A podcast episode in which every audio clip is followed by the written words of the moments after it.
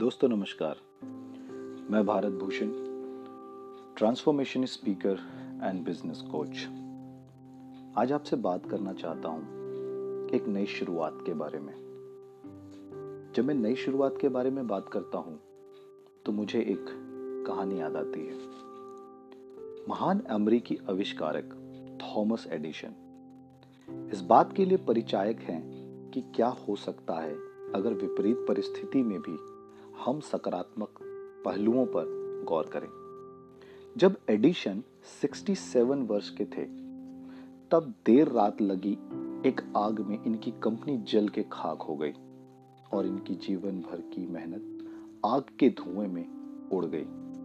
हालत तब और बदतर हो गई जब एहसास हुआ कि कंपनी का इंश्योरेंस केवल दो लाख अड़तीस हज़ार रुपए का था, जबकि नुकसान दो करोड़ का। अगले दिन एडिशन अपनी जली हुई ज़मीन का निरीक्षण कर रहे थे। दोस्त और परिवार वाले, बूढ़े एडिशन के आसपास थे और उन्हें सहानुभूति दे रहे थे। एडिशन ने सभी आगंतुकों को अपने पास बुलाया और उनसे कहा, दोस्तों, यह एक बहुत बड़ा नुकसान है।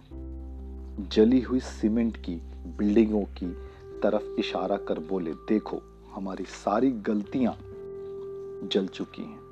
शुक्र है भगवान का कि अब हम एक नई शुरुआत कर रहे हैं। जरा सोचिए, अगर एडिशन इस परिस्थिति में सकारात्मक की जगह एक नकारात्मक नज़रिया रखते तो वो इस आगजनी की घटना को सब छोड़ देने का बहाना बना सकते थे। और फिर दुनिया उनके कुछ महान आविष्कारों से अनजान रह जाती। दोस्तों, कितनी खूबसूरत घटना है ये।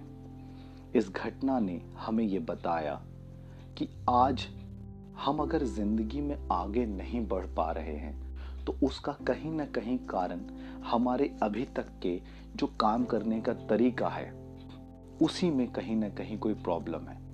अगर हम उन सारी चीज़ों को हटा के एक नई शुरुआत करें, एक नए तरीके को अपनाएँ, क्योंकि शिव खेड़ा कहते हैं, सफल लोग कुछ अलग काम नहीं करते, वो हर काम को अलग तरीके से करते हैं। तो दोस्तों, अगर हम भी अपने काम करने का तरीका थोड़ा सा बदल दें तो सफलता हमारे नज़दीक आ सकती है। दोस्तों, इसी तरह की प्रेरक कहानियाँ, प्रेरक ट्रांसफॉर्मेशनल विचार जो आपकी ज़िंदगी में आपको आगे बढ़ने में मदद करेंगे, प्रेरणा देंगे।